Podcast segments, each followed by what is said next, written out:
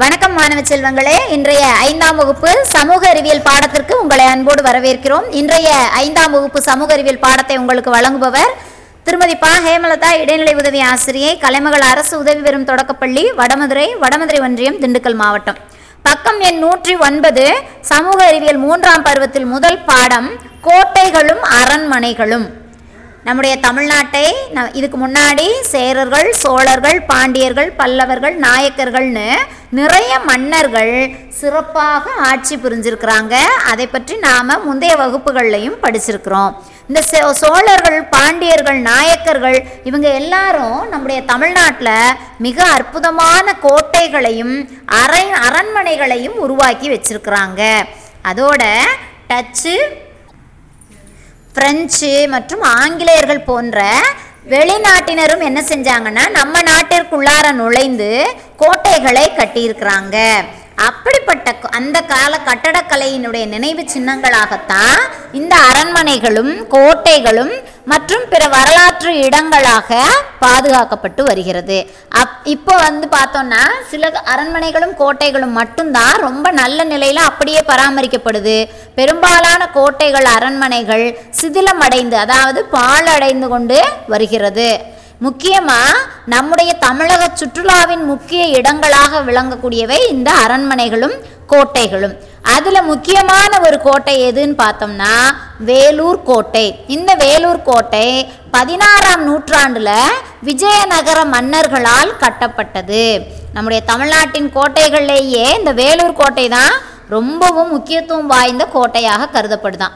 இந்த கோட்டையினுடைய சிறப்பம்சமே என்னன்னு பார்த்தோம்னா இதை சுற்றிலும் இந்த கோட்டையை சுற்றிலும் ஆழமான அகலமான அகழியால் சூழப்பட்டுள்ளது.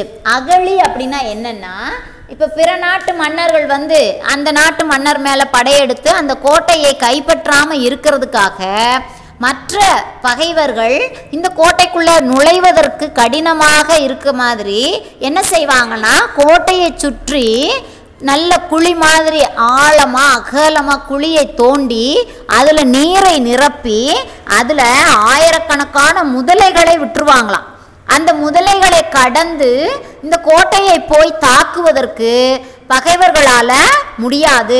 அப்படி படையெடுத்து வர்றவங்க இந்த முதலைகளை பார்த்து பயந்தே என்ன செஞ்சுருவாங்களாம் இந்த கோட்டை மீது படையெடுக்கிற எண்ணத்தையே விட்டுருவாங்க.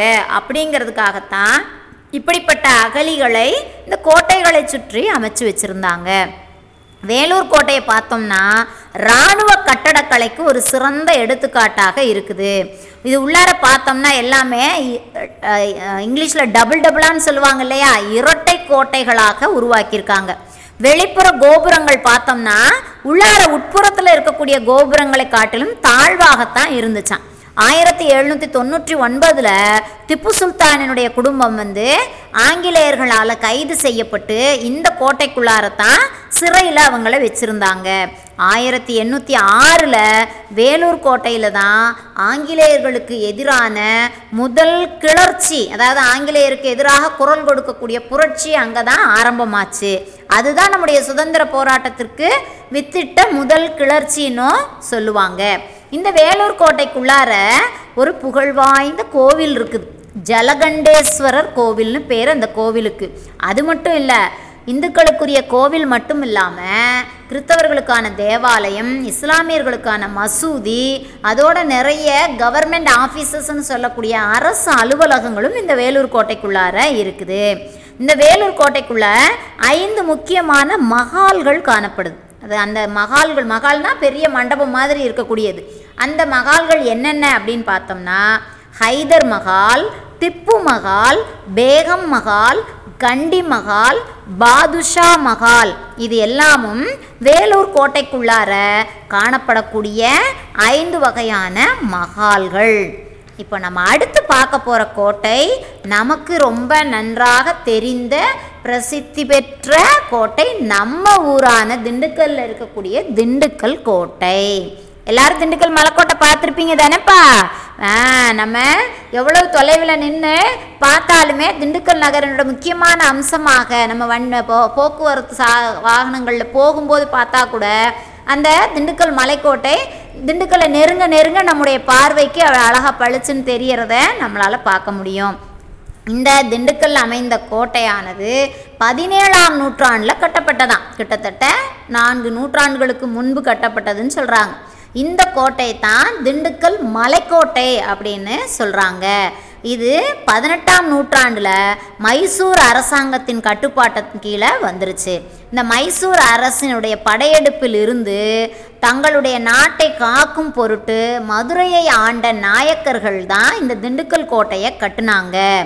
இப்போ இந்த கோட்டையை இந்திய தொல்பொருள் ஆய்வு நிறுவனம் அதுதான் பராமரித்து கொண்டு வருகிறது. இந்த பி- இந்த கோட்டை எப்படி கட்டப்பட்டது அப்படின்னம்னா கனரக அதிக கனம் வாய்ந்த பீரங்கிகளை தாங்கி படையெடுத்து வருபவர்களை நோக்கி தாக்கும் வகையில் கனரக பீரங்கிகளை தாங்கும் வகையில் கட்டப்பட்ட இந்த கோட்டையானது இரட்டை சுவர்களால் பலப்படுத்தப்பட்டிருந்தது. இந்த இந்தியாவில் ஆங்கிலேயர்களால் கட்டப்பட்ட முதல் கோட்டை எது அப்படின்னு பார்த்தோம்னா புனித ஜார்ஜ் கோட்டை. இந்த புனித ஜார்ஜ் கோட்டை எங்கே அமைஞ்சிருக்கு? சென்னையில் அமைஞ்சிருக்கு. இந்த ஜார்ஜ் கோட்டைக்கு உள்ளார தான் நம்முடைய மாநில தலைமை செயலகம் செயல்படுகிறது. அடுத்ததாக திருமயம் கோட்டை. அதாவது தமிழ்நாட்டில் புதுக்கோட்டையில் அமைந்துள்ள திருமயம் கோட்டை அதனுடைய அழகு மற்றும் கட்டடக்கலைக்காக புகழ் பெற்றது இந்த திருமயம் கோட்டை பார்த்தோம்னா பெரிய பெரிய பாறையிலான கல்வெட்டுகளை கொண்டதாக இருக்குதான் அதனால் இந்த திருமயம் கோட்டைக்கு இன்னொரு பேரும் இருக்குது அந்த பேர் என்ன அப்படின்னா ஊமையங்கோட்டையாம். இந்த திருமயம் கோட்டையை ஊமையன் கோட்டை என்றும் அழைக்கிறார்கள். டச்சுக்காரர்களால் வணிக நோக்கங்களுக்காக அதாவது வியாபார நோக்கத்திற்காக கட்டப்பட்ட கோட்டை எது அப்படின்னு பார்த்தோம்னா சதுரங்கப்பட்டினம் கோட்டை. இது காஞ்சிபுரத்தில் அமைந்து காணப்படுகிறது. சரி மாணவர்களே நம்ம அடுத்த வகுப்பில் செஞ்சிக்கோட்டை மற்றும் தரங்கம்பாடி கோட்டை திருமலை நாயக்கர் அரண்மனை தஞ்சாவூர் அரண்மனை பத்மநாபபுரம் அரண்மனை போன்ற அரண்மனைகளை பற்றி அடுத்த வகுப்பில் பார்க்கலாம். நன்றி.